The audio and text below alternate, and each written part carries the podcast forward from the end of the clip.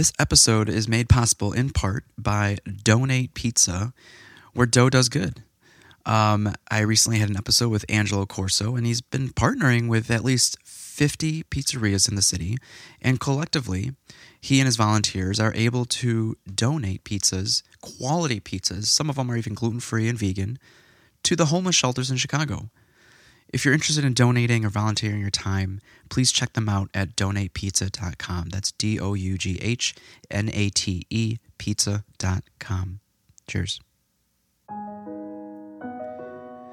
I am Consciously Curious, a podcast for those that are searching for a career or cultivating meaning within their own space.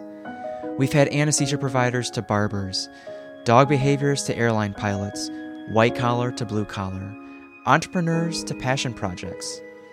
Life's too short to not produce meaningful work. Join me, Victor Chan, as we deep dive within various industries. I'd love to hear your feedback, so feel free to leave a comment.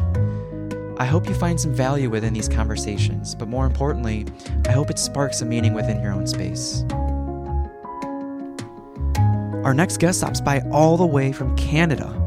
She's cultivated a passion for writing and has recently stepped away from being a course editor for a university to freelance full time. She also shares a bit about what life was like living with a parent who was dealing with mental health issues. She's the host of the Finding Fifty podcast and reflects on the life lessons and experiences up until this point. Please enjoy my conversation with Carolyn Hawes.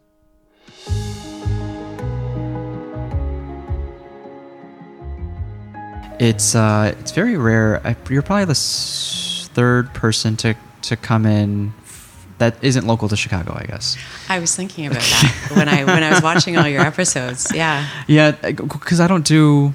If I did, I would. I don't do remote, but it, I would try Riverside. I've never tried Riverside. I don't. I don't do Zoom Right. interviews. I. I think I like having the control of the audio and the video, and Yeah. uh, but then the pros of doing remote is everything's kind of automated, and Right. you can have software kind of cut it up for you, and even Yeah. transcribe I, captions. I and- love though when I'm watching your podcast. I love the intimacy, like the connection of having people in the same space. Mhm. There's something that makes it completely different Mm-hmm. in what you're connecting to when you're watching it, and I like that. Yeah, there's just there's just something about the energy, like when you're not in the same. You know, even though you can still see each other when you're doing the remote, when you're doing the remote podcast, there's something about being in the same the space of the same energy of somebody that really I think filters through to the audience. Yeah. It's really cool. Yeah. I love that part of it. Yeah. Um, to give so Carolyn, welcome to the show. Thank you. to give people context, um, can you share kind of if, if it was one or two posts or s- what part of the podcast that kind of pulled you in? When I was watching your podcast. Yeah, like how did you how did you come into our purview? When I was I was on Instagram. Okay. And I saw um, a clip that had gone. It was going viral. Yeah. You were starting to get like so, um, and I was and I was watching it and I thought, wow, like, like I love the intimacy that you're creating. I love the connection to the to the guests that you're creating, Mm. and just just how the just how it looked like visually like not even to the other senses you know the audio and everything but just visually how you said it Mm. i thought it was very cool. Um, Thank you. yeah. Well it was it's obvious that you you give an ease to people. You bring an ease to people. And that comes through um, with all of the different people that you are interviewing. When you're when you're when you're vast in who you're when your guests are vast Yeah. in their backgrounds and in their you know where they're what they're doing where they're from and all of their beliefs and everything um, the one thing that's constant is the energy that you're creating and the place for them to just to just express themselves and to speak and to feel free to just sort of open up with you Yeah. even on emotional levels so It's been hard. Uh, well, in the beginning, it, I I understand that that concept now, but in the beginning, people tell you to niche down and and tr- try to find a specific area to focus on and Right. um, find you know think about your target demographic for your audience and Right. Um, but that being said, like it was for a while hard to figure out what the common thread between every episode was, and and I told you prior to recording, it's like I think I'm slowly starting to realize or desire uh, to just have a, a genuinely open and authentic conversation without trying to extract some type of 30 second Instagrammable clip. Right. Um, right. Right. Because one, it's exhausting, and two, it kind of like strays from your natural curiosity. And, Right. Um, it, it is a balance, a fine dance between allowing you to have tangential thoughts and allow the conversation to go in any direction Yeah. versus as the host trying to like rope someone back in just ever just slightly um, to like have a common thread through each episode as well. Right. Absolutely. Absolutely. And you know it too as a, as your own host. yeah, yeah. I'm certainly not as experienced as you are. I'm just starting out, but I can absolutely. I'm at the stage where I can absolutely appreciate, Mm-hmm. you know, what you're managing in, in as part of conversations and what you're doing. I think that's the key word is through meaningful conversations, you gain an appreciation for whoever you're conversing with. yeah, absolutely. And I think we're we've been lacking that um, Yeah. as a society, as a community, and I think everyone's on edge. And I think if we spent the time to have more intimate, meaningful conversations, um, even if you feel like initially you were on opposite ends of the spectrum as far as understanding and background, Yeah. um, you might find some middle ground, or at least come to a position where like you understand why they're doing what they're doing or how they think why they think. Absolutely, I think, and when you're talking about finding that niche and the the uh, pressure of, you know, initially when you're starting out, feeling Yeah. like you had to have something specific that Mhm. you're the common, very very specific common thread that thread of of the interviews. I think you have found it. I think what it is is humanness. Mm. We, you know, we have we have that essential humanness that we connect to with other human beings, Mhm. and it's not always a, it's not always something that is within everybody, but you obviously have it where you just naturally connect to the humanness in people, and that that, that bridges instantly when you do that. Mm. And so I think that's the common thread. It's like we have, and it, it is showing people through your podcast. We have all of these crazy, you know, histories and we have all these crazy stories and we have all these different challenges in our lives and we have all these everybody has their own anxieties and their fears and all that stuff mm-hmm. that they bring to it. And within all of that, we are very very similar within the humanness of how we make those decisions. You know, and the fears we have in the fears that we have to face and moving past them and then in in in the emotions that we are challenged by and the emotions that we, you know, celebrate with, but we are all human in those aspects, and Mhm. and uh, and yeah. So I I commend you for Oh, thank you. doing what you do. Yeah, it's uh, it's been a joy. It's been a joy to do, and I hope everyone who wishes to have you know meaningful conversations in their own lives, like the first couple episodes started with just two of my cell phones, an older cell phone that ended up being on the table, being an audio recorder, and then another cell phone Yeah. being the video recorder. Um, and even if you it, you never put it out in the public, it's um, it's kind of a marker to see how much you've grown since Mm-hmm. that time you've recorded. And do you find that, like with me, I know that one of my fears is not being perfect at something, and then Mhm. feeling like, oh, like So then, it's not good enough. do you not know? do you even start then? Well, I, that's my fear, Mm. and I think in my past, you know, when I was a lot younger, and um, I probably didn't.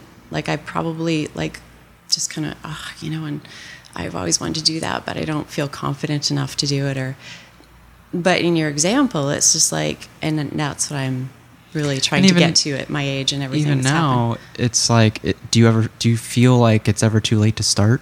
No, and that's what I've recognized. That's why I've come to this place in my life where, you know, I, I quit my nine to five job, um, for so many reasons. I mean, it, it was an age related thing. In that age related, in that it's experience related, and it's how I've grown and who I've become. Um, but you know, for me, quitting, I was an editor at a university, and so a very secure position. And what does that mean for like the paper of the university or no, it was actually for courses. So I Oh. edited courses with the instructional designers and the subject matter I didn't know that's a role. Yeah. is that fun at the time? You know, like Yeah, well, I mean, I'm a writer. oh okay. I know it's like up there with accounting. Maybe when people think I was, I, I read and correct punctuation for a living. um, but But you probably got some insight into like what the university offered, and you're like, well, if I could do it all over again, I mean, if I had some free time, I would probably dabble in these courses. Yeah, exactly. Well, it was really fascinating because I mean, you're reading copious amounts of of course content Mm-hmm. from everything from math, biology to social sciences and, and, you know psychology and everything, and and you're you know formatting and correcting and making sure that certain standards are set and going through all the copyright info and so Right. it's it's very you know there are a lot of levels of different different types of editing that you're doing. Um, uh, so yeah, I forgot what the question was, but it's it's yeah, it's rewarding because what I am by nature is a writer, and so I think when when you love to do something that's art art based, it's not as easy to, especially you know, thirty years ago when I was getting out of university, it's not as easy to just okay i'm just going to get that job i'm going Right. to apply for it and get it it's more you know the arts are more things that are related to venturing on your own Yeah. and so um, editing is sort of akin to the whole writing thing Yeah. and, you know i really sharpened skills by being an editor i sharpened skills writing skills and yeah so So, at, at what age did you feel like writing was your thing? Oh, as as far back as I can remember, like even as a very young child, it uh, it gave me the space to really go inward and get lost in something else other than the world around me. And I think sometimes that becomes the therapeutic part of what you love, the bliss part of what you love. Um, I remember as a very young child, just like having notebooks all around my bedroom, and one I would put little song things if I thought of like a little song out of my head. I'm going, and then I put words to it, and then I'd write it all down. Of course, you know, two hours later, I'd forget what the melody was because it's all in my head, and I was little. And then other things would be stories, and I'd have a little book for little stories that I started writing and thought of, and as it, as it graduated and as I was doing writing at home, I found like I had two young children and um, two. I have two girls, and uh, when when they were very young, you know, I would I would be sitting at a computer all through the night because I was with them during the day and um, keeping me very busy. And uh, I I wrote um, screenplays. So. Um, What kind of shows? well, or movies? um, Okay, so my dream job. You know my As dream they're striking job? right now. Yeah. my dream job is to be a, a writer on a team for a sitcom. Oh, okay. Awesome. Yeah, there's still time, right? Are there are there some sitcoms that stuck out or stick out? um, that inspired me, like ones that are like Yeah, or close to the ones I've written, because I've I have one and I have a Sure. pilot and a bunch of things, but it's it's yeah. Um, I think ones that I love to watch that aren't necessarily on anymore, but I grew up with and you know was inspired by were like I love The Office. Mm-hmm. The Office was one of them.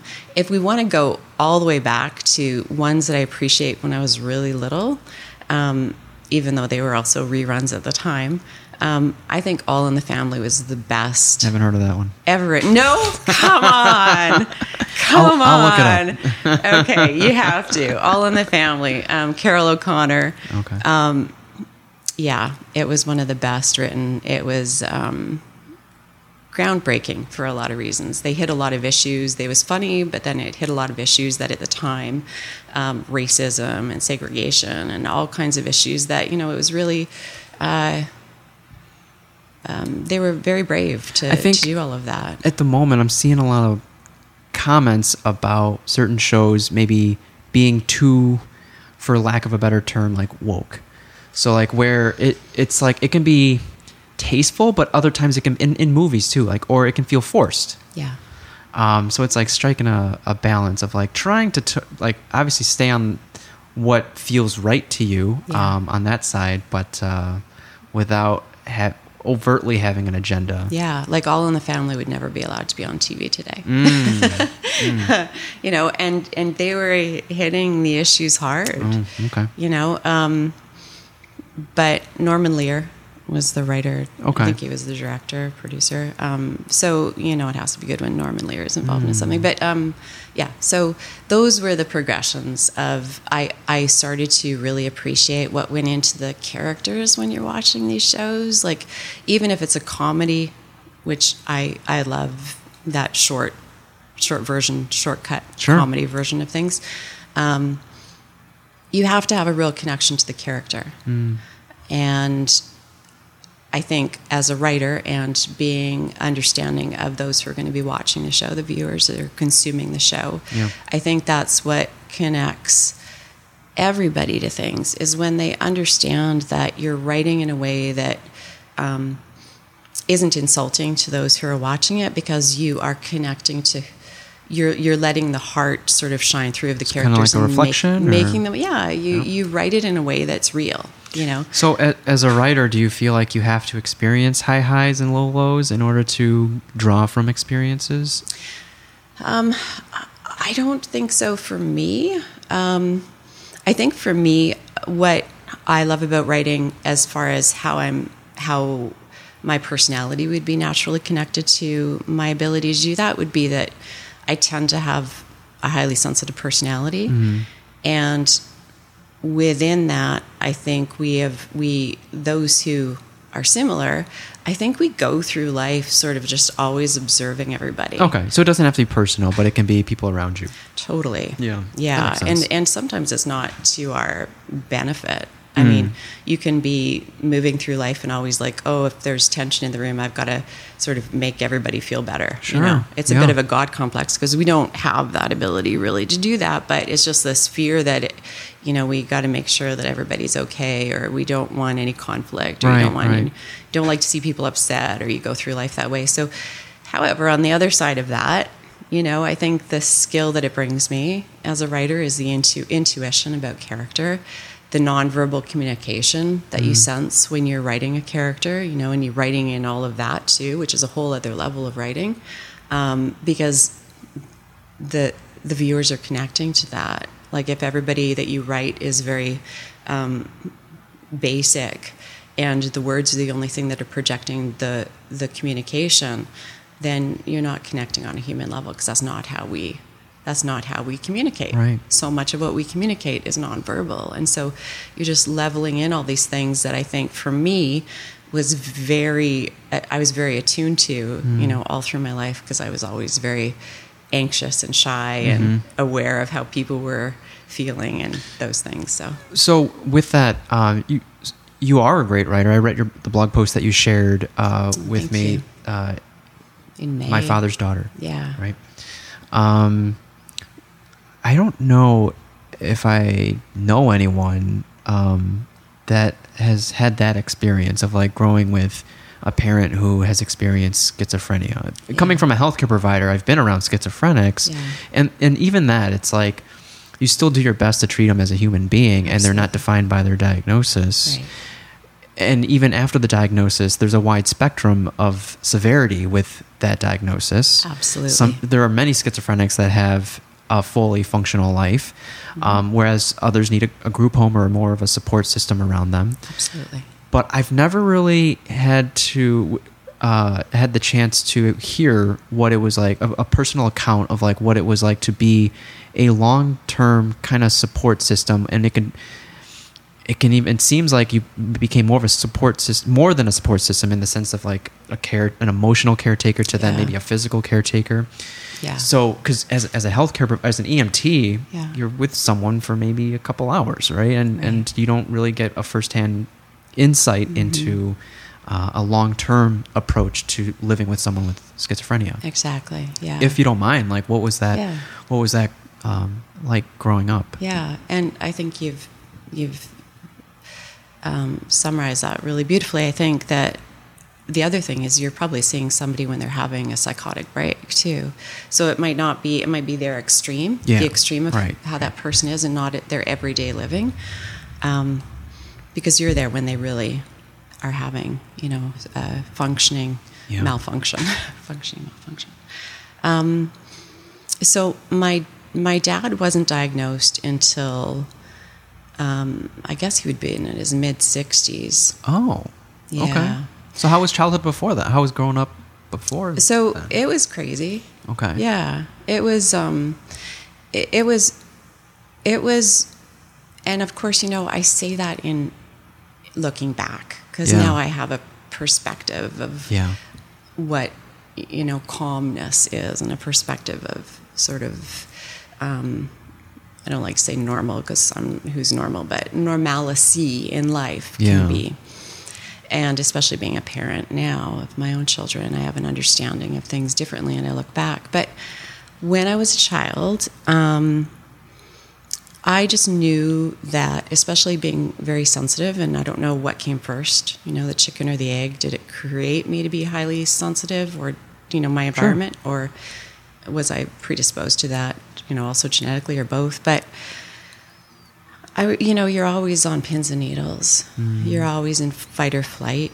You're very aware that the environment around you that is supposed to make you feel calm and safe, Yeah. you know, being the one of your parentage. And um, with my dad, at least, you know, there was always that chance that something would just suddenly change Yeah. in, in our space and and it wouldn't feel settled anymore and it wouldn't feel safe. And it was never unsafe on a physical level. I mean, my dad was never physically abusive. Um, and that wouldn't necessarily have anything to do with his schizophrenia anyway, but um, it was just emotionally really difficult, um, mood wise, and changes. And I think when, when I was a child, um, my mom certainly, you know, was a staple in in giving us that sense of balance Yeah. um, between the two. But I guess once I started to be old enough to go to friends' houses mm. and experience their family life. Right. and kind of have a sense of how their dads behaved and and I really I really then started to understand that it just was a little bit off like there was something that wasn't quite the same Was it always there, or do you feel like was the onset like at a certain point? So, as far as we understand from schizophrenia and from the later um, analysis of my dad with his psychiatrist, it, it it generally starts in late teens, early twenties, and it's mm, um, the propensity. It's a higher. Um, it's higher for males to have schizophrenia. So, um, I believe that my experience with him was always like as I got older, and as he got older, I he he started to act out more. I think one thing for my dad was that I mean he had to be pretty brilliant in a lot of ways to to have you know a, a job, a very responsible job. Yeah. What did he do? He was um, an accountant by trade. See, accountant, editor, right? Um, he was an accountant by trade, um, but he ended up managing, um, doing management work for a big engineering company, and traveled to different countries and managed the, Oh, wow. you know, the the sites. Um, all the time while he was that ill, you know, um, and and so he knew how to. He, I think, from a young age, he started to know that, okay, people are responding to me a certain way. So maybe those characteristics of his schiz of his schizophrenia or schizoid part of his personality, he would try not to talk about, like try not to talk about voices you would hear, or try not to talk about because not not because he didn't believe that they were happening, but because that he he was aware of the response he would get. So he would quickly change the subject and try to you know manage and live like we all do. But he had an idea that there were voices that were in his head that were Yeah. coming from his, in his head, and it was No. just he didn't have. I think he believed that they, They were, were real. real. Yeah. Okay. Yeah. There was never a doubt with my dad um, as his illness progressed and he aged, and then once dementia started to set in, which is also correlated to you know schizophrenia in its later stages, um, he became less able to control what he was sort of pushing down and keeping for Sure. other people not to see. And so um, I was I was a child who went through life um, where I would see him sort of behave a certain way when we'd be out with friends and see him, and then of course when you're at home and you don't feel sort of the pressures of that, you have a bit of a different side of you. And I think he always tried his he always tried as best he could to function. He always Yeah. tried his best within his capacity to show us love and to show us. But you know, it's a, such a it's a serious illness, and um, that's an interesting. That's a almost that's a it's a realizing how difficult the question it is because I don't really know what normal was at the time. You know. Well, Yeah. Normal's different for different Normal's people. different for different people, yeah. But I, I certainly didn't understand that he was schizophrenic when I was young until it was I was much later that that Have was you happening. had conversations with your mom about it?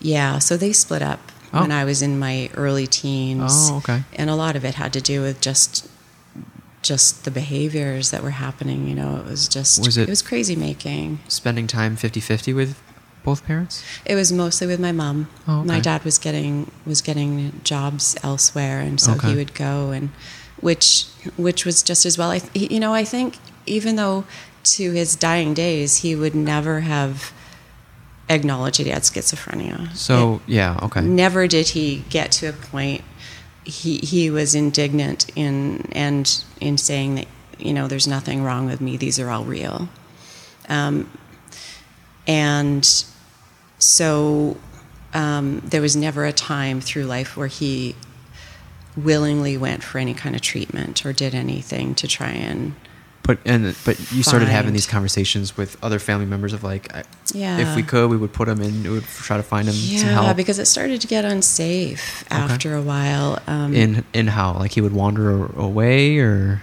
Yeah. So as my dad got older, um, and so this is carrying on to when I have two young children, and I'm now an adult who's recognizing like uh, this isn't okay anymore. You know, I and I'm protective of my my girls from seeing their grandpa that way or having him having him have sort of these breaks and saying things that are are kind of wacky, you know, to my kids. He would have the typical olfactory hallucinations that he would smell things. schizophrenics have. Yeah, Oh, I don't think I knew. good that. and evil. Yeah. What do you mean good and evil? Yeah. So um, there were certain smells that he uh, would say that were were spirits that were good spirits, and he would Oh. name them. And then he would smell things, and he would say, "Oh, that's an evil spirit," and he would identify that they were near him, or that they were talking to him because of these olfactory hallucinations. Oh wow. Yeah, so there's certain, as I've learned, there are certain parallels, which are olfactory hallucinations, which are one of them, um, as well as like the sort of uh, the polarized good versus evil, you know. So, and and it's interesting because it it sort of you know you look across cultures and across beliefs, and I'm not religious, but you know religious beliefs, and um, it's so similar no matter Yeah. what a person's background is. They're they're very you know The duality. the or- duality Yeah. the duality is just so the brain is fascinating yeah so um, there were a lot of things that i became very aware of and as an adult started to be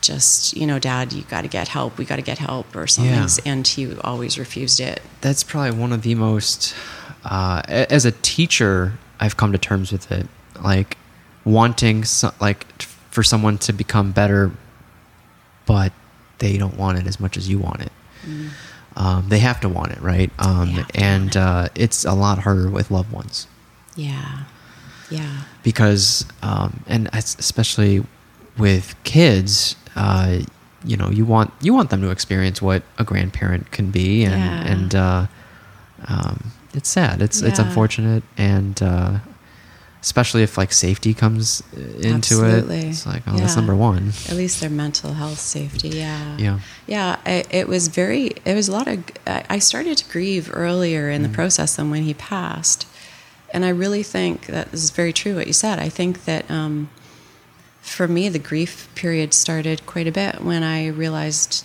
what my girls were seeing. Mm. and i was like that was me you know you put yourself there and you start to connect to the you as a as a little as a child Mm-hmm. and um, and I was like, wow, I had I had to deal with that. Like I had to see that behavior. I had to not feel safe around my dad, you know, and all these things that you start to you start to heal for that child that's in there when you can relate to it as the parent looking at your own children. Something Right. that I'd never done until that time Yeah. in my life. It was really interesting, but you do, and you grieve for you grieve for the grandpa that they don't get to experience. You know, Right. you, you grieve for the dad that you never got to experience because under that Yeah. illness was an awesome human being.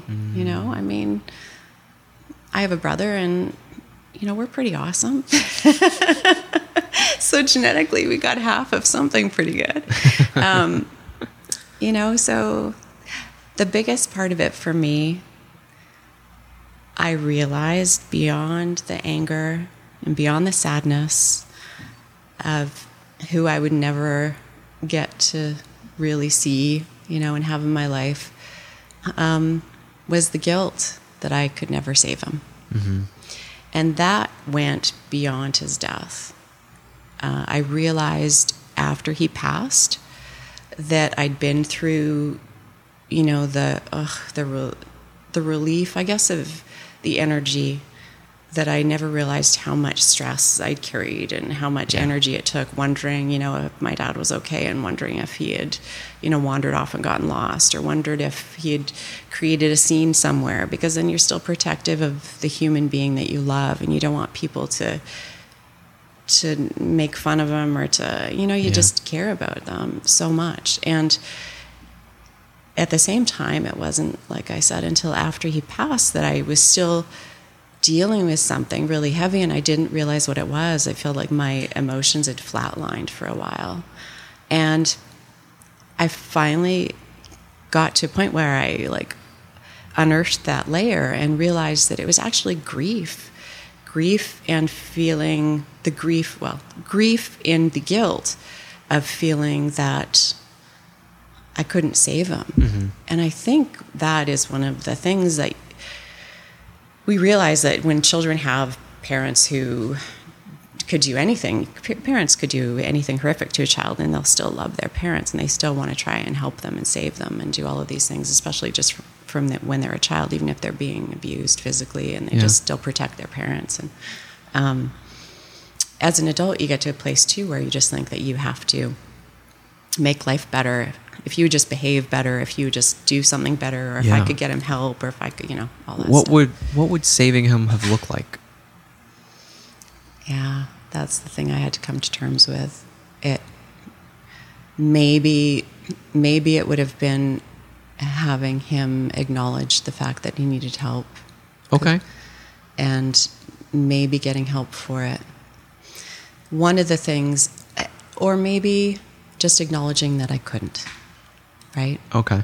I think I think the biggest the biggest learning for me, the biggest epiphany, the biggest Yeah. was getting to a place in my life where I just allowed myself to recognize that maybe I just couldn't have saved him Yeah. because I could torment myself with all kinds of things, you know, to try and yeah. think that he could have had a better life, or I could have helped him to have more happiness, or I could have helped him with his illness, which we didn't even have a name for at the time because he'd never Right. been diagnosed.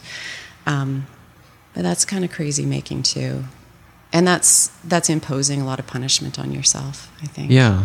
It the it uh, the theme kind of parallels another thing you mentioned in the blog post of um, becoming this person that is seeking approval, um, Mm. and that kind of carries over and spills over into other relationships that you end up having. Absolutely. Um, and that's something I, I have come to terms with myself of like growing up not not obtaining or, or getting validation or attention. I don't know if I don't know if it's like acceptance or attention um, that I was wanting, but I know right now like like I would love to have some type of friendship with my parents and I don't know if it's because they didn't show as much acceptance or simply attention uh, in the form that I needed it. it. Does that mean they don't love me? No, they just have different languages of showing love. Yeah.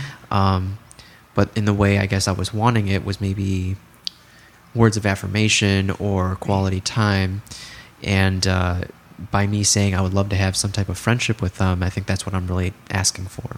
yeah. So, how have you noticed those themes kind of spill over into your your life, like in other aspects of your yeah, relationships? Yeah, that's an excellent, excellent point. They were very definite themes.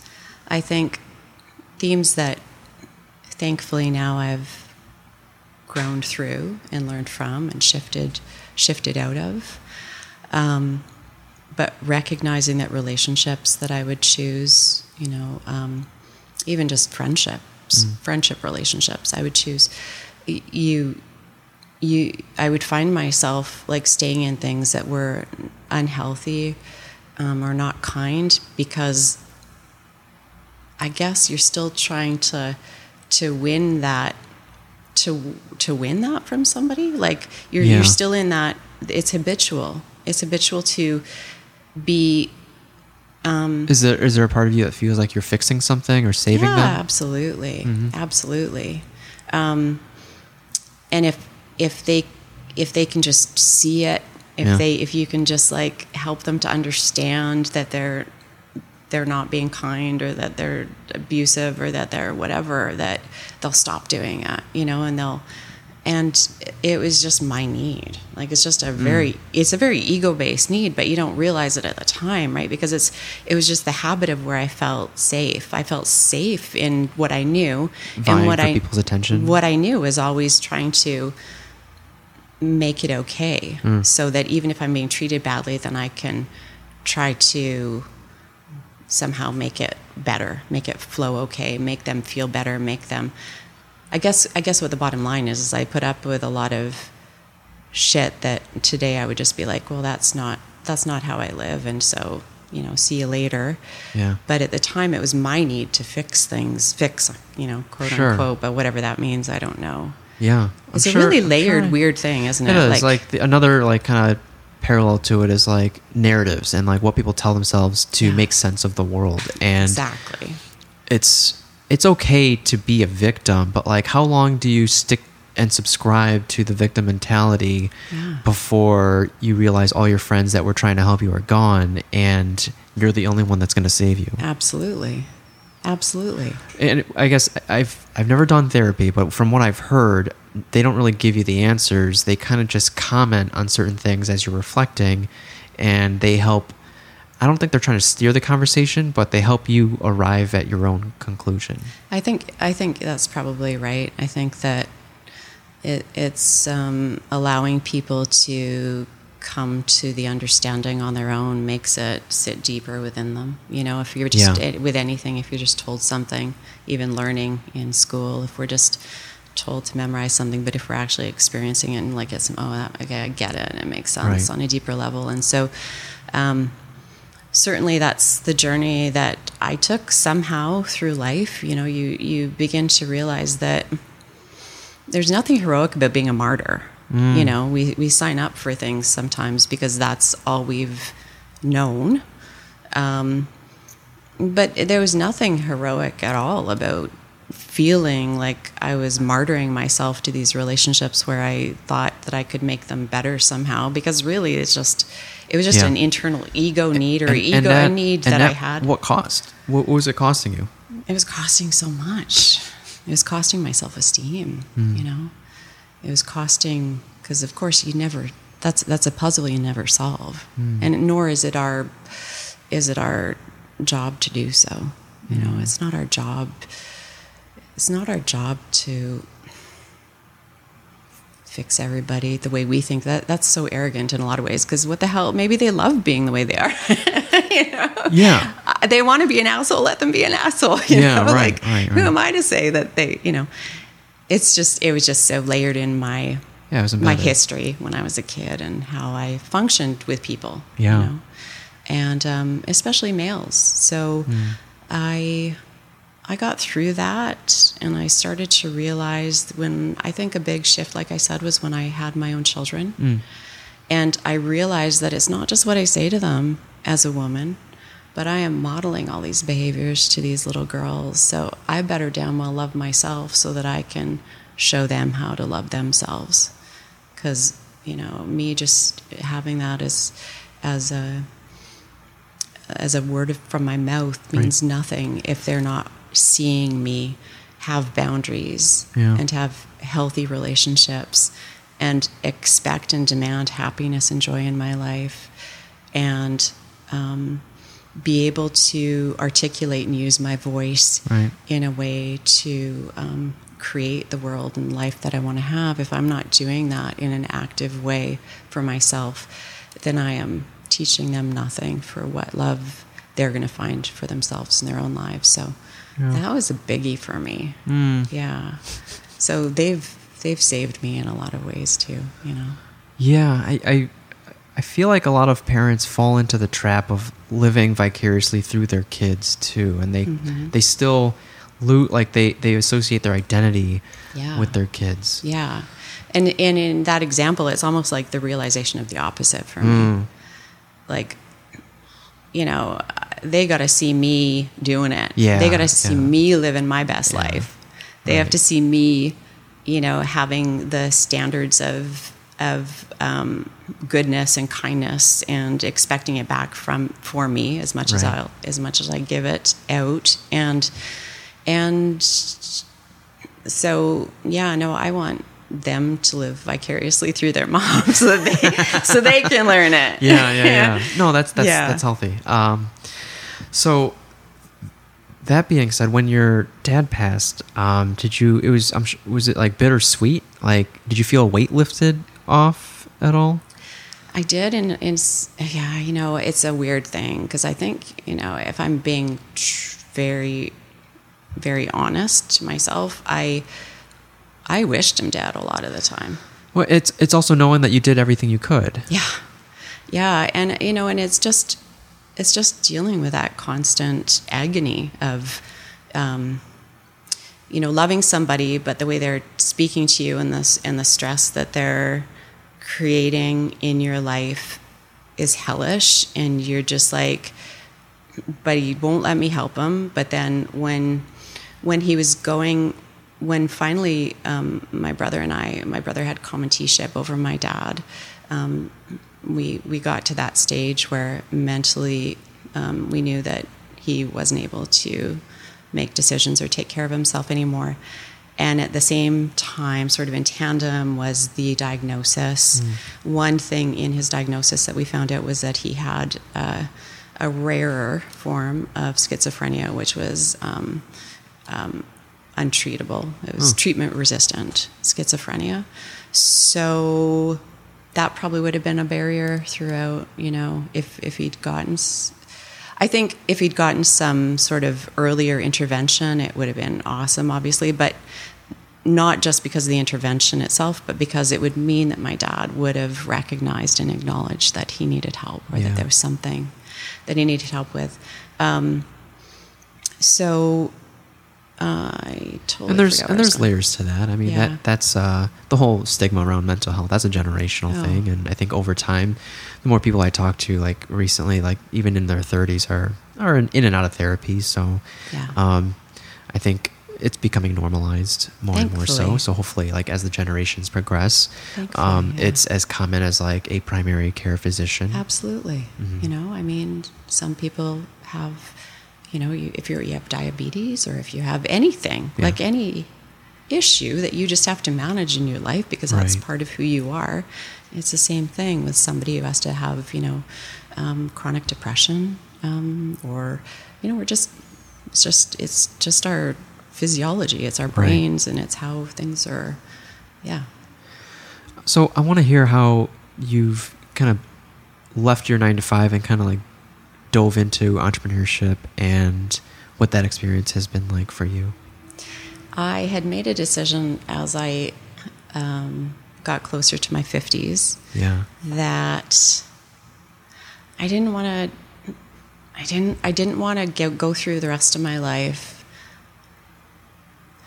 never endeavoring to feel, you know, do what I wanted to to explore be- my being- creative bliss. Being an editor wasn't wasn't it? no, You know, surprisingly, and, know. some some people some people just live with that. Some people or live with the fact that I'm just going to be this for the rest of my life. I'm going to retire and then enjoy my retirement. Yeah, yeah. Which but you said no. too. You're like, uh, you put your foot down. You're like, actually, I'm good. I'm gonna Yeah. do. I'm gonna try something different. I did. And so a lot of factors came together for me. I think that I reached an age where um, I actually saw a little reel or something on social media and I thought it was funny. There were these ladies being interviewed and they said they were all in their 50s plus and they said, So when did you realize you didn't give a fuck? and and so you don't know how these how these women are going to respond, you know, and so you get them like, I love that question. You know, that's an excellent question. Like they really got into it, right? They weren't they weren't shocked by it at all. It's like, yeah, I realized that when I reached my fifties. Mm. So I started to too, and some of the things that sort of closed in around me as realities were when people that you care about in your life pass. Um, and I think you you had posted something and made a comment, and I loved what you said to me. Like I'd said something about that was a sad, um, a sad post. It was about a, a friend saying goodbye to their best friend in the hospital bed. Okay.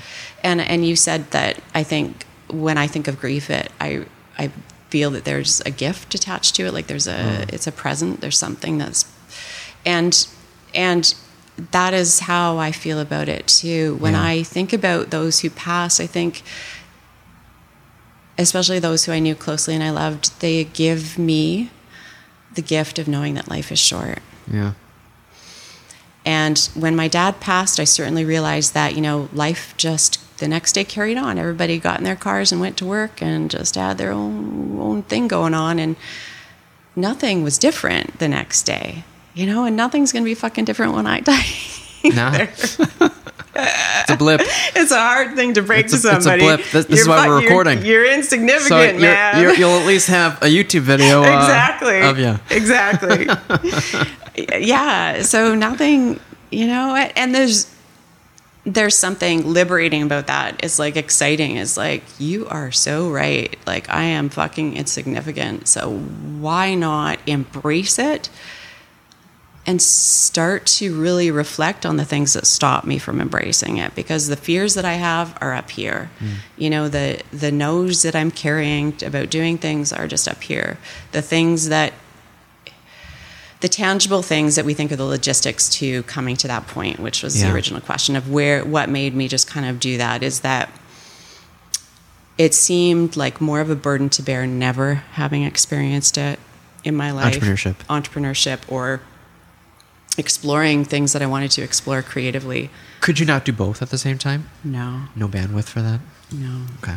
I did for I did always for a lot of years, like, but I couldn't I couldn't do it fully, and um, you know you have to pay the bills. You're you know you're you have to pay your mortgage. You got to have a place, a roof over your kid's head, and you got to do all these things. And different different decisions have to be made because they just you need to have the security. of Kudos to that because like you usually kids become an excuse for not taking the, the leap.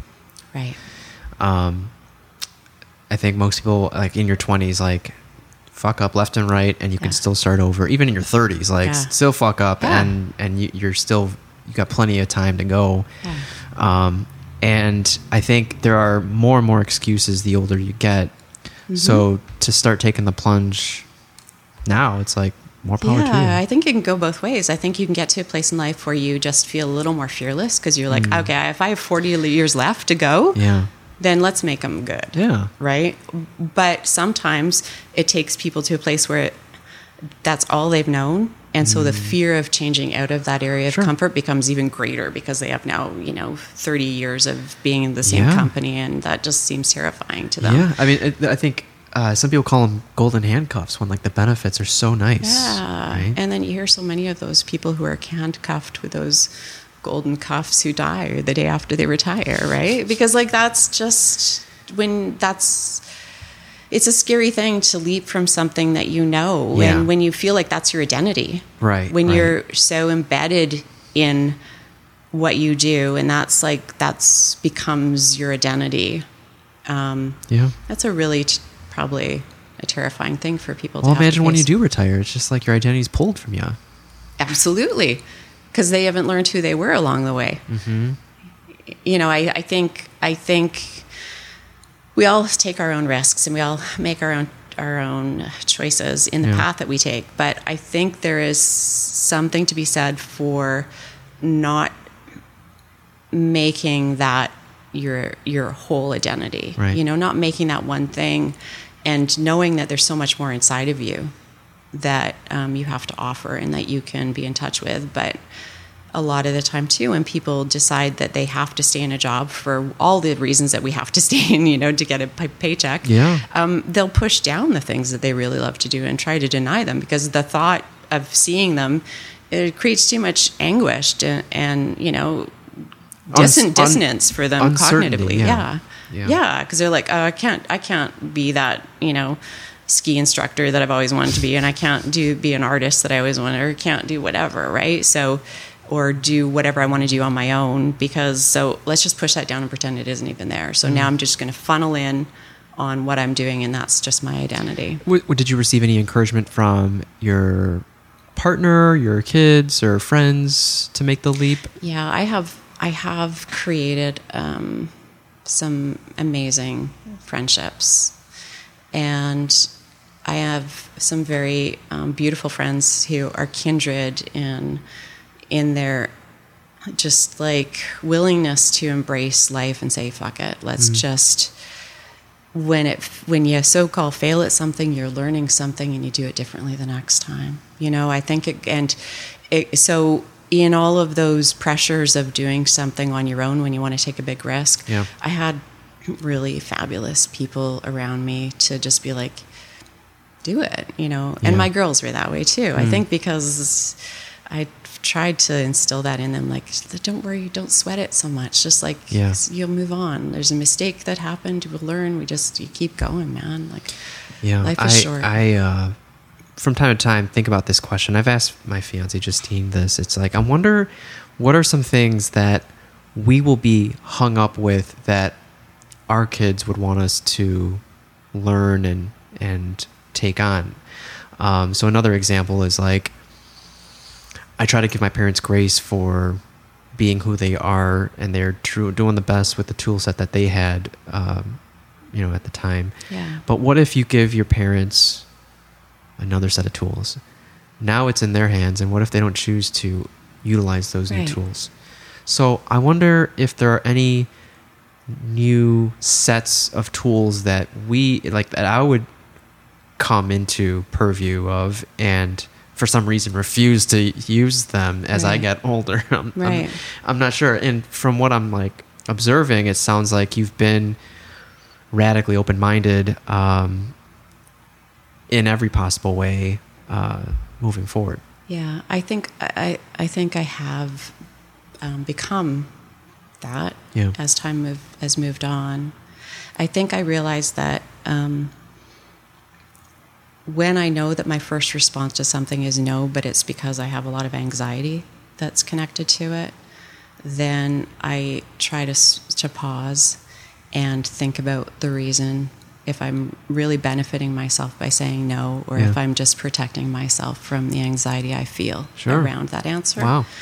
And so I I think for a number of years I've just really tried to be aware and present with how that feeling sits in me. And and try to know the difference between what my intuition is on something if I'm like, yeah, I'd like to do it or if is it just my fear that's stopping me from doing it. And if I know that there's no scary monster that's going to jump out and get me, and really that no that I want to say is just because of anxiety that I'm feeling and I'm protecting myself from, Yeah. then maybe I have to face it and say yes. So it's fucking terrifying sometimes. like I just shit myself right now. but yeah, but it um, it liberated me to then be able to say yeah to the next thing, or maybe the no didn't come in quite so quickly the next time. For me, I, I have a lot of I do have generalized anxiety in my family, and I do have generalized anxiety. So I realize that um, I have to prove to myself that it's wrong Yeah. so that I know that I'm still good and I'm still safe and I can still do it and that it is going to only keep me from being who I want to be Sure. if I listen to that voice. And it's just about all of those little steps of proving to myself that I was still alive at the end of the day when I Right, faced it. right. Yeah. You know, so that's been the progression. Have the overall have the decades gotten better over time? Yeah. 50's awesome. Yeah. Like the, I said the, in the one no I- fucks fifties. The huh? no fucks 50s, exactly. exactly. Um, 50's awesome. And one of the things that I've tried to create, so we're going back to me just quitting my job this year and doing that with a lot of thought. It wasn't just like, okay, fuck it. Mm-hmm. You know, I had to make sure I, would, I had, you know, some things in place that I could still Sure. manage and survive. And then just being, okay, what do I want to do now? You know, and so for a while, I just went full on in and I built a website and I started putting my name out there for writing and doing all of the things that professionally I've done for years. So as a as a contract writer and a content writer and, an not, editor. Not in the sense, not like motivated, not by what it can do for you or the lifestyle it can provide or not any of that, right? no. Like, you know, as a copywriter, you can be very remote. You can like live in the van, Yeah. live a van life, right? Yeah, And like just yeah. uh, right on the road. Um, right. But you thoroughly like enjoyed writing. I do. I do thoroughly enjoy writing. Yeah, I do. But I also enjoy doing a lot of other things. And so I started with the things that felt like they're a little bit maybe quote unquote safer because that's what I have a history in in knowing I can do well. Um, and that's what I, you know, started to develop my company based on. And then it progressed into I've done a lot of voicing work in the past, and that's something I thought I would like to do professionally as well. So um, I've put some of that into uh, what I could offer. What would you voice? I did a lot of voicing at the university. So um, for the um, uh, marketing uh, department, we had different um, fundraising things or different nas- national um, ads that would go out for Yeah. different things at the university and um, different programs that they were offering. So uh, yeah, they were all different, wide scale, smaller scale, local. Where would they be produced on like TV, social media, radio? All of it, yeah, of it? yeah. So some of them were in the hockey uh, That's cool. arena, and some and on the radio and on social media. What's it like hearing yourself? Like, for, what, like the first time you heard yourself, you're like, "That's me." yeah, yeah. It was it was cool. And the thing that I thought thing that I loved the most was um, was you know the excellent expertise of the uh, of the editor, the video and Sure. audio editor who put it all together with music in the background. And when you have the voice Yeah. to the narrative, you know, just to to all of the different scenes and the videos that are flowing with it, and you're just talking over it as the narrator Right. of that video, and then the music and everything. I mean, anything can sound pretty fucking cool, right? I mean, you can sound like a rock star and, so, and still, you know, have a voice of Kermit the Frog when somebody does it right. So I was very, I was very, uh, very funny. grateful to them. But it was really cool. And it was just really cool because it's like, it was one of those things that I'm like, fuck, I don't feel secure about doing this. Yeah. Like, who am I to say Wait, that so I can do it? Who am I to put up my hand Could you say, write it? write an animated short or like an animated series and voice that? Maybe. I don't know. Well, I mean, I'd have to ima- imagine imagine like overlapping your skill sets. Yeah. Oh yeah, yeah. That's true. That's true. Um, yeah, that's a good point. I should just like bundle up everything and put it into one project. I totally should. That's a good point. So th- that stuff was safer at the moment, and that, that makes sense because you had ties to the university. Yeah. So you you continued voice work after you stopped being an editor.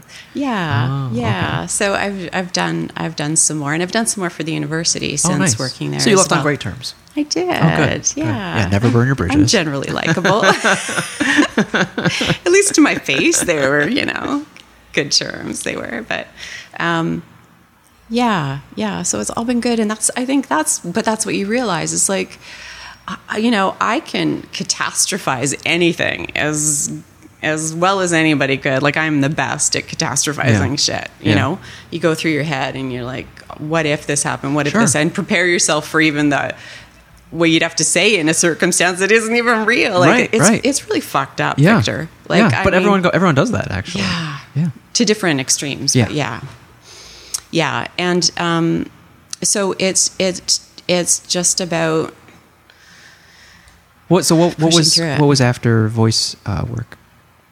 the podcast. I started to do my podcast. Yeah. So it's early in its inception. I have a couple of episodes out now, and Yeah. um, share share like the the impetus for it and like where you came up with the title as well as like how you wanted it to be set up like remote or in person like how was that how did all all that come together it was a huge learning curve. Sure. That the um, the title of the podcast, the name of it is Finding Fifty. yeah And it really, just the impetus of it was just that I became fucking old. so it's like, you know, let's capitalize on on that whole age thing. Sure. Um, and I realized there was a huge, I mean,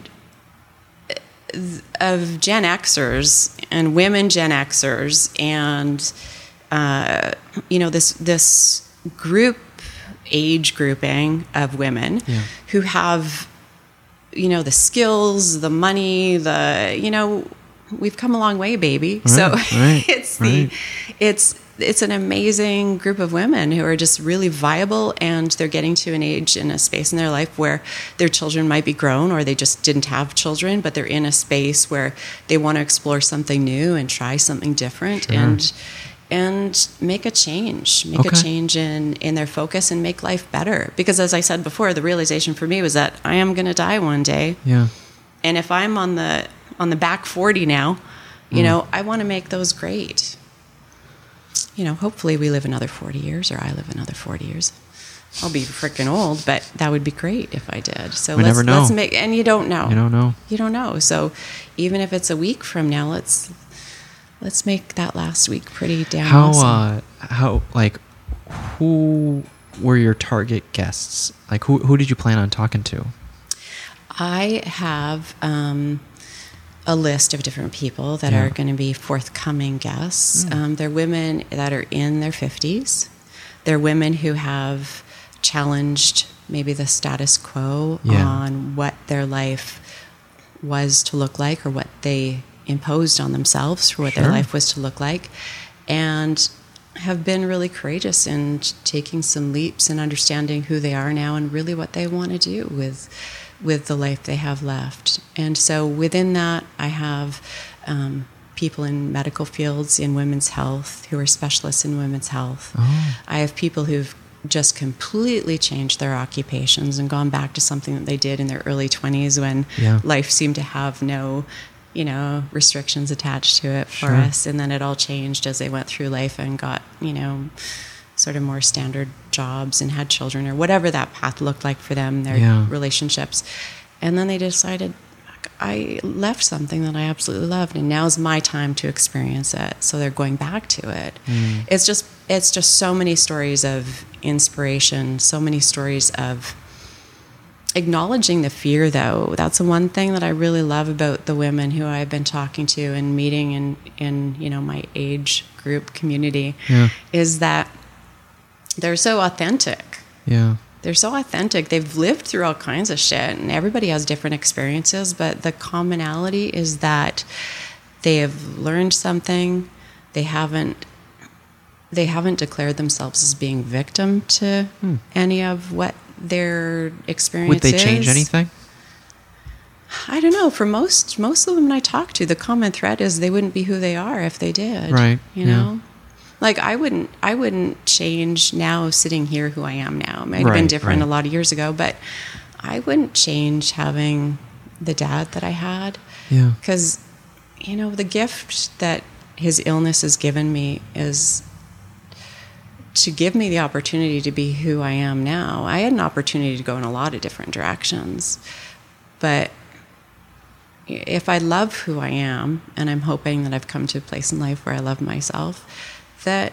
how could I deny the experiences that created this person?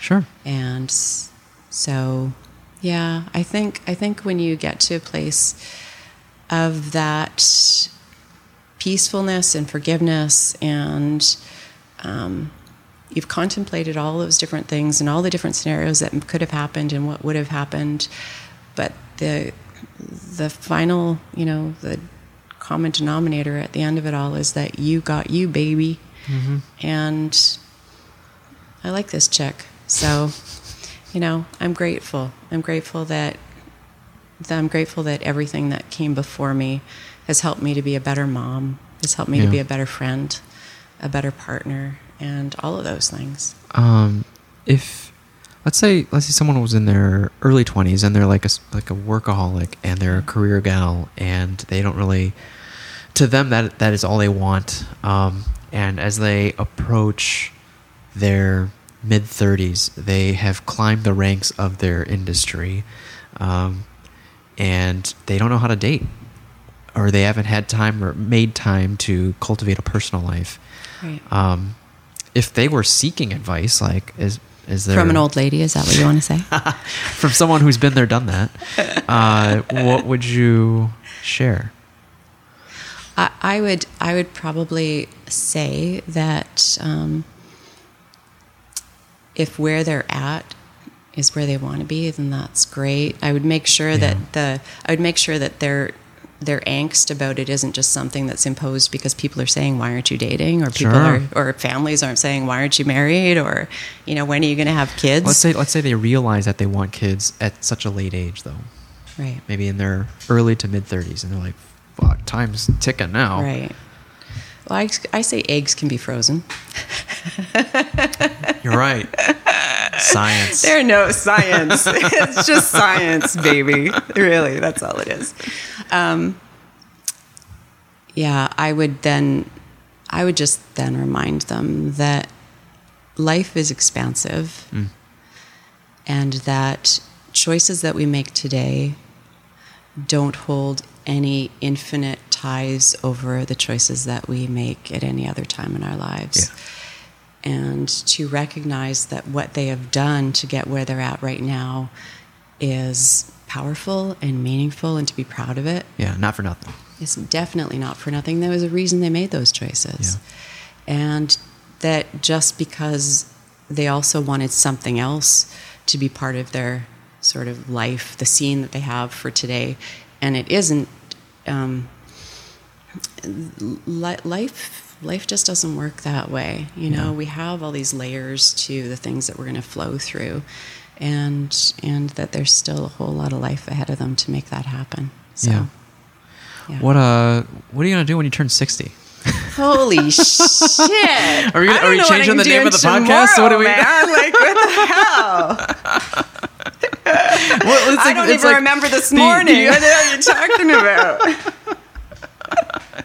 like the title of the show. Like it's gonna. I know. I actually what- thought it's what- funny that you say that. That is so funny that you say that because I was like, It because it can't be finding the- sixty. it- That's like uh, It does fly by. Um, and Yeah. you're gonna be doing this for ten years, and and uh, you're like, the show can't be called Finding Fifty anymore. maybe, or maybe somebody will like ask me to be the team on the team sitcom. Yeah, the team sitcom. I'm going to be the writer on the team sitcom. Um, yeah, so I was. I'm going to have to run them by you because I have to like you know do the same first letter thing. So I don't know, sexy sixties, right? I found my 50s. So what comes after that? Yeah. I I I am so embedded now in the understanding that I am doing what I love for this moment and today and who the fuck knows what it might be tomorrow, but if it's going to be anything, it'll either be just as amazing or better Yeah. because if I'm making a choice to try something else and to make a change and to follow whatever doors open up for me when they do and have the courage to step through them and not just look at them Yeah.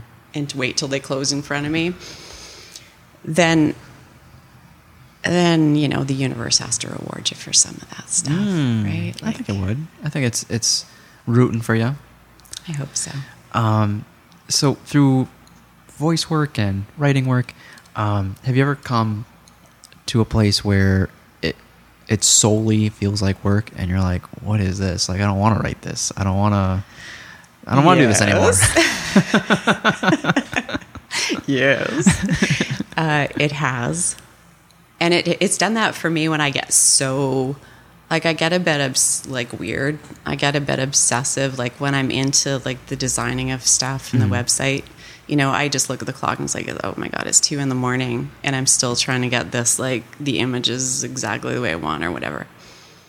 And it, you just, I can, you just burn yourself out after a while Yeah. when you're obsessing over those details Yeah. um, and that's just as an example. So I think for me, I'll go through these great periods of creativity Sure. when you're just like so vibing on something and you're just energy is just going for it and you're like you're, the vision of what you want to do is right there and then I will have to watch myself because I can easily then have another thing that's like, oh, what about this? You know, it's like it's like the little shiny sparkly things that you're Sure. following all the time Yeah. within all of that, um, the burnout for me, it just like it it just becomes this. Okay, now I need I need to just have a few days of just just chilling, man. Like just being is okay, and Yeah. that's a whole other learning thing for people. But the beauty of what I'm doing right now means I can. Like I don't have to show up. I don't say no. I can say no Yeah. like and i can say you know what i just need to sleep today you know i need to catch up on just grounding myself or you know taking some time just to breathe it all in. Um, and and i can do that now because i have i make my own hours you know and I, I i think having that balance is such a huge huge benefit of um, working for yourself and having that time. As much as you have to work your ass off even harder sometimes So what does it feel like a sprint versus a marathon? Like multiple sprints? multiple sprints mm-hmm. yeah kind of crazy sprints what do you feel like do you feel like you have like because you you juggle a lot of Yeah. really cool shit Yeah, yeah. It feels like small sprints here and there, and then, uh, I, but uh, I'll take midday naps. I'll I'll I'll veg out on the couch. Yeah. Um. So, um, it, it is more of a sprint than a marathon for me. and it's important to do that. Like Yeah. that's awesome that you give yourself permission to do that. That's a gift in itself that a lot of people i think don't recognize is that if they're not pumping out something constantly you mm-hmm. know they're not doing in the act of doing instead you know to really allow themselves to be in the act of being is such a profound gift. Like mm-hmm. You know all these all these it's there's so, so many words out of these connotations and outright meanings. Like if people put on um do i feel lazy if i'm not doing anything? Or i feel like i you know i have this spare time so i should be unloading the dishwasher or whatever shit you know. You attach to that and it's like it's not going anywhere, you know. And if you need to rest, you need to rest, and Yeah. you're only as good to yourself as, you know, to, as, as you're going to give to others is how much you've given to yourself to let yourself rest. And Yeah. No. Yeah. We don't. We don't oftentimes share that stuff on social media. Mm-hmm. Um. I was going to take a video of just me snoring. Right? Like, in fact, I think that I should just do a whole page of just, it's called Carolyn at Rest. And then, you know, there are. It's it's it's creepy out there, but there are people that like put themselves on OnlyFans sleeping, and people pay for that. Like, Like people pay to watch. like you, pervy people, like the, I don't know wanna, how pervy, but like people people pay to watch other people sleep. like and- sleeping porn is a but, thing. but like they're fully clothed and Right, like yeah, yes, yeah. but they're sleeping. Isn't that amazing? There's a market out there for everybody. There, there is. So get weird. Yeah. Get weird and make money, right? I was thinking I could do that with my feet because a friend a friend was talking about that. She was like, she was look, you know, she was being funny and she was saying something about doing a fans only thing about her her feet. Yeah. she's gorgeous and she's super tall. Yeah. and so she has these Don't like give it away for free. right. and then I'm like, oh my god, my feet are way too gnarly for that. Like, honest to God, I mean, that would have to be a different kind of pervert who liked my feet because they're horrible. I walk around barefoot all the time, and it just kind of gross. But It's very grounding. yeah. literally, literally, yeah, yeah. Um, that's all I had for you. Do, do you have any questions for me? How's your time in Chicago? Okay, so it is awesome. Yeah. It may become my new favorite city. First time. First time. Yeah. First time. Yeah. And it- you came because of the Bears?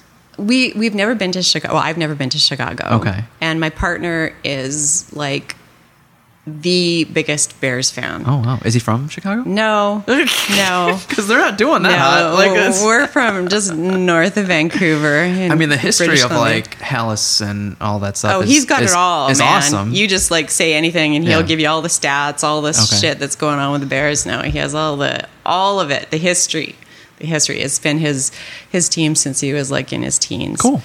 So, um, yeah, we decided to catch one of their opening. Is it that? What do Oh, they call fun. them? Yeah, Preseason games. preseason. Thank Yeah, you. I don't do sports know. either. I know, right? I'm trying to get the lingo. Uh, uh, Butkus, isn't that something? Yeah, here? he's an, he's an old old. Yeah, player, see? Dick see, Butkus, I just thought I'd throw that out there because it's like, right? Go Bears. anyway, so we're to go, we're to go and see a game and we'd never been and yeah, I just wanted to connect with you. Oh yeah, it was a pleasure. It's been awesome. Yeah, it's like I said, it's not often um, uh, that someone from out of town kind of makes the time. So thanks for coming through. You've got fans all over the world. well, that, that's the thing I was gonna say. Like the the page is like probably bleeding in numbers in the sense of like I'm not doing what made me viral. So like maybe like one, maybe two videos kind of took off, but uh, they didn't come for the podcast. Like so, those that stayed for the podcast, thank you. Yeah. Um, but they came for me reading poetry, and uh, I just haven't made the time to continue reading poetry. I don't read a lot of poetry, so when I do stumble upon something I like, I, I will definitely share it. But like Yeah. I haven't made the time. So Right. when I first went viral, it was just like, oh, how do I keep this up? And Mm-hmm.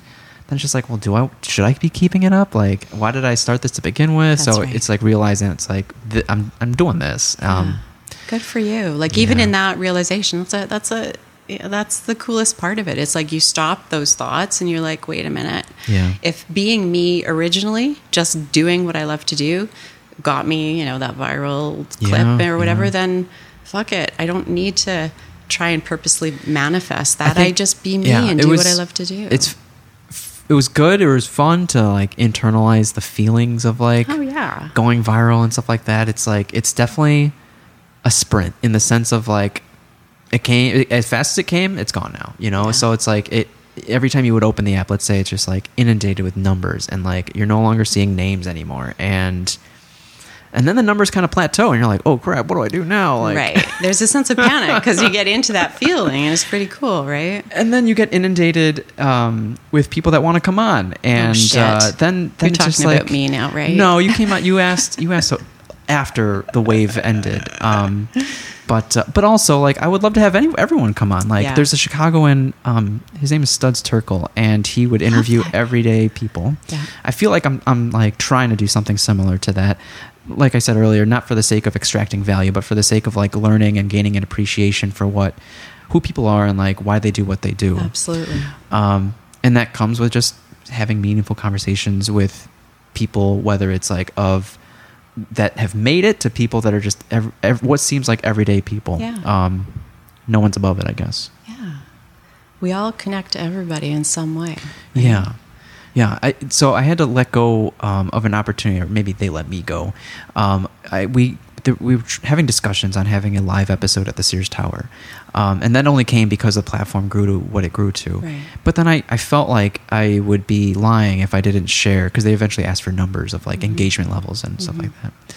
And I, I feel like I'd be lying if I didn't share that like those numbers came from two specific posts, not from the podcast page in general. So I wouldn't want to promise a certain audience, uh, number of audience members to come to the Sears Tower, Right. which is the purpose of me having a live episode there. Having the audience. Um, when I don't get that level of engagement on a regular basis.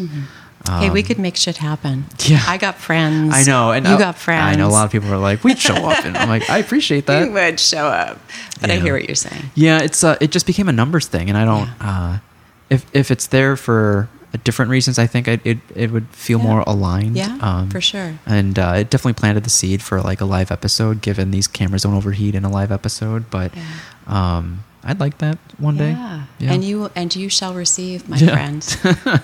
You've got it. You've got the magic. Yeah. So what do you like? What else do you have a specific agenda with yours? Because with mine, like I just feel like because these are dual cameras for my wedding photography too, right? So I, Yeah. it's multi-purpose, Yeah. um, and I just it's an excuse to talk to interesting individuals. Like Well, and you have the talent in how to use them and how to set it up. YouTube University. YouTube University. Love that. It takes something more than that. But yeah, that's with gr- Mm-hmm. time and YouTube University. So like I didn't always have these cameras. Like it's it's such a it is a learning curve, but It like is. it eventually plateaus a little bit. And uh, after the overheating issues, I was like, should I upgrade these cameras? Because these aren't Mm-hmm. video cameras. Um, and the video cameras, two of them, um, were going to cost eight G's. And I'm like, I don't have eight G's right now. That's crazy, Uh, yeah. I'm getting married in a in a month, so, So uh, planning a wedding and all that stuff. And like, uh, uh, my fiance would hate me if I dropped eight G's on two cameras. Right, yeah. Um, maybe in the future, but at the moment, it's just like just it's doing. and you've made it work. yeah, it's like it's making it work. Yeah, absolutely. And how are you feeling about uh, your upcoming? The nuptials. Nuptials. Yeah, uh, excited. Um, the friend that was on uh, a few hours ago, he's our wedding band. So, and then the picture behind you, uh, we hosted a uh, a happy hour uh, on a weekday, like on a Wednesday afternoon, Yeah. and it was I proposed to me after I bought my wedding tux.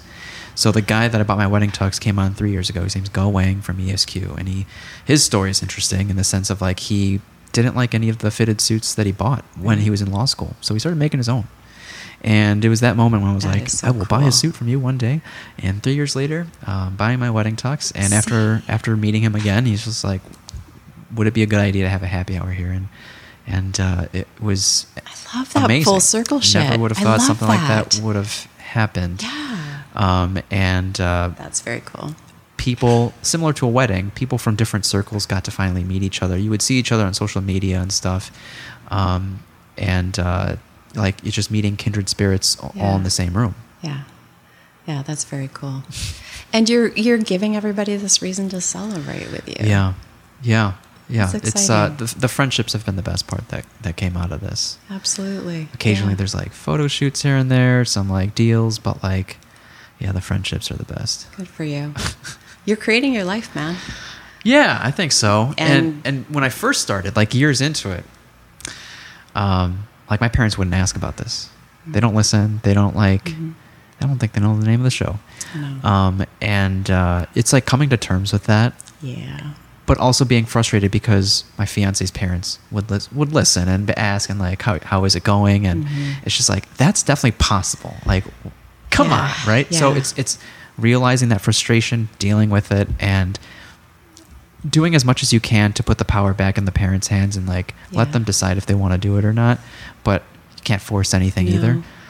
That's okay. And and have they started to? no, Do you think that part of the reason why they don't is like I think with sometimes with with same in my life looking at certain people and stuff. I think that there's this fear of them not having an understanding of what it is. Sometimes Sure. what I do, and so they don't. They're just so entrenched in their fear of not understanding what it is, not realizing that. Well, let's be. Let's have some grace and just eh, say something that just to extend your Yeah. pride or whatever it is, you know, Right. and congratulations or whatever. But they're so entrenched in that. Oh, I don't feel comfortable because I don't understand what they're doing. So I just don't get into the conversation. they might not it. even have the words, right? The the the, That's the, the language to. That's what I'm wondering. uh, yeah, ask the question and if that has just been a something habitually that has happened, I think in my experience, that's sort of what I'm just reflecting on. That that is probably one of the reasons why that happens in my life. That is most likely what it is. Um, It doesn't excuse be- how you still, you still feel shitty. Like I still try to.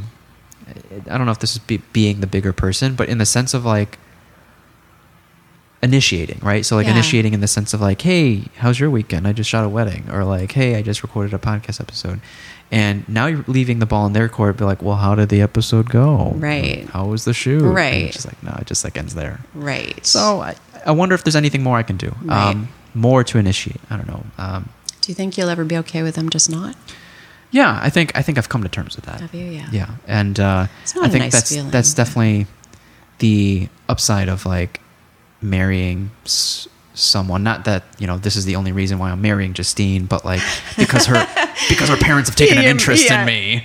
Um, Your- like your her- family's her- cool, her- Justine. Her, parents like painted this space. Oh, right? So, they're it's, very uh, supportive yeah, of you. Yeah, They're pretty cool. they're very cool. Yeah, I bet she's really cool too because they created her, so she's got to be extra cool. Yeah, yeah. That's awesome. And you so so you're getting it.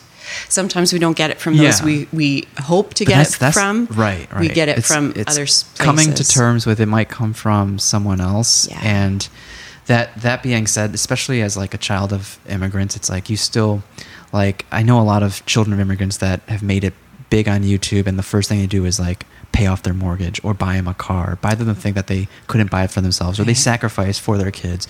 Right. that theme still rings true for me. Like if i had the means yeah i'll pay off your mortgage or i'll buy you a home or a car or whatever. Sure. um, but uh, yeah, I think in not in return, but like in addition to that, having some level of rapport or friendship um, would be nice. Yeah. Because you don't want to regret anything on your deathbed either, No. right? And death Yeah. is the ultimate equalizer in the sense of like it's a wake up call for what could have been. It absolutely is. And what's the point of getting upset on someone's deathbed when you didn't spend any of this time together when they were fully capable? exactly. So it's just trying, it's being frustrated with not using this quality time that we could have been having. Yeah. It's kind of akin to, I mean, it's different, but I'm just interjecting my life into yours. Yeah, that's what that's that's it's kind of akin to just having that realization that, you know, I'm not going to save the dude when I'm talking when I was talking about my dad. He is who he is. Mhm. And um, I am not going to save him, but I, I still can create the boundaries around how I'm affected by that, you know, the the behaviors that were unhealthy that Yeah. were going on around me. But it's the so it's that letting go of whatever your need is doesn't fo- doesn't feel great. You still want, especially from your parents, you want them to acknowledge you. And my dad was so entrenched in his own illness, he he never engaged in saying, "I'm proud of you," and this is like you're, what are you doing right now? You're awesome. Like his head was way too full of his own voices to ever have a sense of who his daughter, who Carolyn was. You know what I Mm, mean? So mm. I hear what you're saying, it's like there's that. I think one another way I'm trying to appease that feeling is uh, um, something that we never did with this EMT class when we were at the university. So we were at a university nearby for uh, since 2013, and it Mm. was only in 2022 when we got this location, and we stepped out of the umbrella of uh, University of Illinois. Okay. Um, but now we can make any decision you want as you know me and my partner are running the show. Um, and one of the things that is appeasing my feelings about my parents is um, hosting a graduation for our students and like celebrating them for all the hard work that they kind of put into the class Yeah. and their clinical time and stuff Yeah, like that. cool. And showing them that it didn't go unnoticed. Right. hmm Right.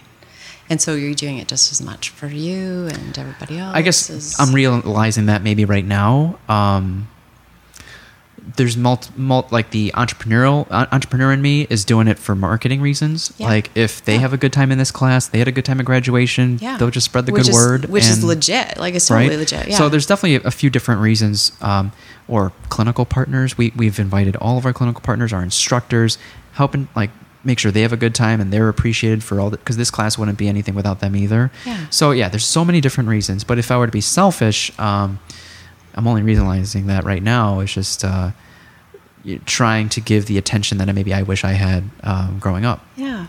Yeah. And you're allowed to be.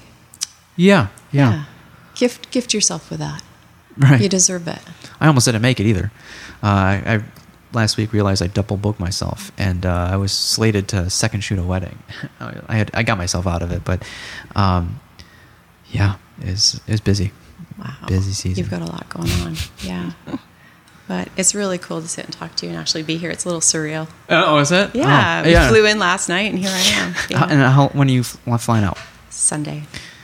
We have five days in Chicago. Yeah. That's a good amount of time. yeah. Do you do you have every day planned, or or what what are you hoping to do and we have see? little bits of things that we want to do and Yeah. see and just things that we've sort of learned about and want to explore. Is it your partner's first time? He came here like 17, Oh, 18 years ago. okay, been some time. For a very short amount of time, like Okay. for a weekend. So his he didn't really So- remember a lot of it. Sure. What do you what do you want to do? What do you want to see? What do you want to eat? Well, I heard that there's like some. You guys said something about pizza. Uh, something about pizza. But here, here's the thing: like the, the tourist trap is the deep dish. Uh, it really depends on what type of pizza you're looking for. Right. And actually, a lot of Chicagoans, their favorite pizza is actually Detroit pizza. Really? Yeah. Yeah. That's interesting. It's uh, it's square Yeah. and it has a, a cheese crown around it, uh, like frico crust around it, and then it's airy, so like it's not a thick bite, Yeah. uh, but it's like probably this this thick, and Holy. it's light, airy. The the um, crust is has a nice crisp to it, uh, and uh, they the one on place I'm thinking of, uh, Derek. He probably listens to every episode. Um, is probably the first to do it. Like do like uh, gluten free really well and vegan really well. good. But his uh, uh, award winning pizza is like the U.S. Pizza Cup winner. So it's got like really small pizza uh, pepperoni cups in it, um, whipped ricotta, um, kind of like squirted all over on the pie, and Yeah. then uh, some red sauce on top, and then drizzled hot honey that sounds um, amazing. on top as well. So that's Detroit style. But then as far as like Chicago, there's like tavern cut, which is like the thin crust, and then you have the deep dish, and then you have pan. Um, so like the middle ground between deep dish and tavern cut is probably Pequod's. Um, if anyone brought that up to you guys, No, yeah, there's two locations. There's one in the city. Um, I'm happy to give you a list um, if you're looking for any lists. But uh, Awesome. pizza's one. Yeah. Like you just na- name like a type of food, and it's here. we can probably name a list. well, I know you've got great ramen. 'cause Ramen's good, yeah. I did watch. Uh, Yeah, did he, watch he's not open yet. Um, but uh, hopefully this fall there are, there are like Oh, more than a ha- handful. Okay, yeah. yeah. more than a handful of ramen spots. Yeah. Um, it's kind of 90 degrees out, so I don't know how, how Yeah, in the yeah, mood yeah. you guys are for I ramen. Um, it's a heat wave. but uh, but but I'm I'm someone who would drink hot coffee any type of the you know Right, any day. yeah. So uh, I'd be right there with you. But uh, The food um, is so food is- ramen. what else? you know what? Just I mean, silly things. Like I, I'm not high level food. Okay. Like Carolyn is easy to please. you- so ho- like even the hot dogs. I heard you have amazing hot dogs. I want to try the freaking hot dogs. Oh, like okay. You know, like I'm not highbrow in Well, a lot of ways. I'm just uh, like I love yeah. good food. I love people who I love going to the places as much as I love the food that they're Well, preparing. Like Costco a, has great hot dogs. right Home for like Depot a buck has great. fifty. Like where are you getting a whole meal for a fucking These dollar fifty or whatever it is dogs? in the U.S. Yeah, yeah, right. Yeah, yeah. I know. Yeah, we're like not above it. I have actually like planned out my whole life. Like if I lost everything, how could I survive by just like hiding in a Costco? And it would be, you know, okay, if I had enough to have like at least one meal, like the hot dollar fifty meal, and then you go and you get all the samples, right? Like, yeah, yeah, oh Dane, yeah. uh, Dane Cook had a movie called Employee of the Month, and it was in like a Sam's Club or Costco, and they made a clubhouse up on like the second or third Seriously? shelf. They would, Okay. yeah. So as an employee there, they would like remove the front first half that people would see, and then build out like a, a rug, furniture, lamps, Oh my god, and that's stuff, and, like little yeah, a little hangout area. Yeah, that's what I want. That, you just explained my dream. Yeah, very cool. Yeah, so we're gonna explore. We'll what have fun. about the river tour? Are you doing a tour of the Um, river? yeah, I want to do a tour of the river, and I heard that there's a, a tour that involves the architecture and an explanation of the architecture. Yeah. So there's yeah, it's it's a little confusing. There's like a handful of boat companies uh, when you just get down there on the Riverwalk to choose from. Um, but as you know, you'll find like the architecture one down there, and very cool. Yeah. you can't go wrong. It's like it's even as a Chicagoan, it's so easy to be a tourist in your own city. Oh, I bet. I bet that's one thing that when you're living in a city, sometimes you just forget to do is Yeah. to experience those things. Any right? museums? Haven't even thought about that Man, yet. like what would what even suggest? avenue from Museum of Science and Industry, Field Museum, Shedd Aquarium? You've got a, an architectural museum here. Uh, we we do. I think it's on the Riverwalk. Um, there's also a Chicago History Museum. Oh, Yeah, that's That in Lincoln cool. Park. There's a free zoo, Lincoln Park Zoo. wow. Um, we don't yeah. have enough time. We got to like. Five days I'm a- officially like a lot extending my flight time because Like if you like cocktails, like there's nice cocktail bars, um, rooftop bars. It's like rooftop London season. House, I heard, London a House is nice. Yeah, it's a good good view of the the- river. yeah. yeah, it looks west. so we haven't done um, that. What else? Are you staying downtown? Yeah, we're okay. right downtown. Oh, good. On Illinois and. oh, you're State, by Navy Pier. Something like yeah, that. right by Northwestern. Yeah, yeah, maybe. uh, Robert's Pizza down there is pretty good. That's Oh. like you can sit next to the the river over there. Oh, that would be cool. Yeah, it's uh, it's like Neapolitan pizza. Nice. Um, yeah, I was just at a place called Spacca Napoli uh, last night. It's Neapolitan pizza. You can like kill your own pizza. Cool. kill your own pizza. Yeah, yeah, yeah, yeah.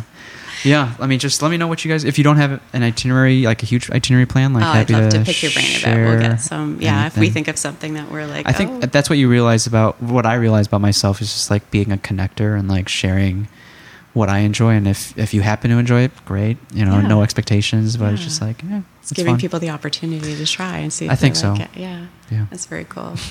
this has been awesome. Thank you so much. Yeah, thanks for coming on. It was a pleasure meeting you. Yeah, it's great. I'll come back to Chicago and we'll just do it again. Anytime, yeah. We're going to make it an annual Catch thing, us up. Victor. Catch us up.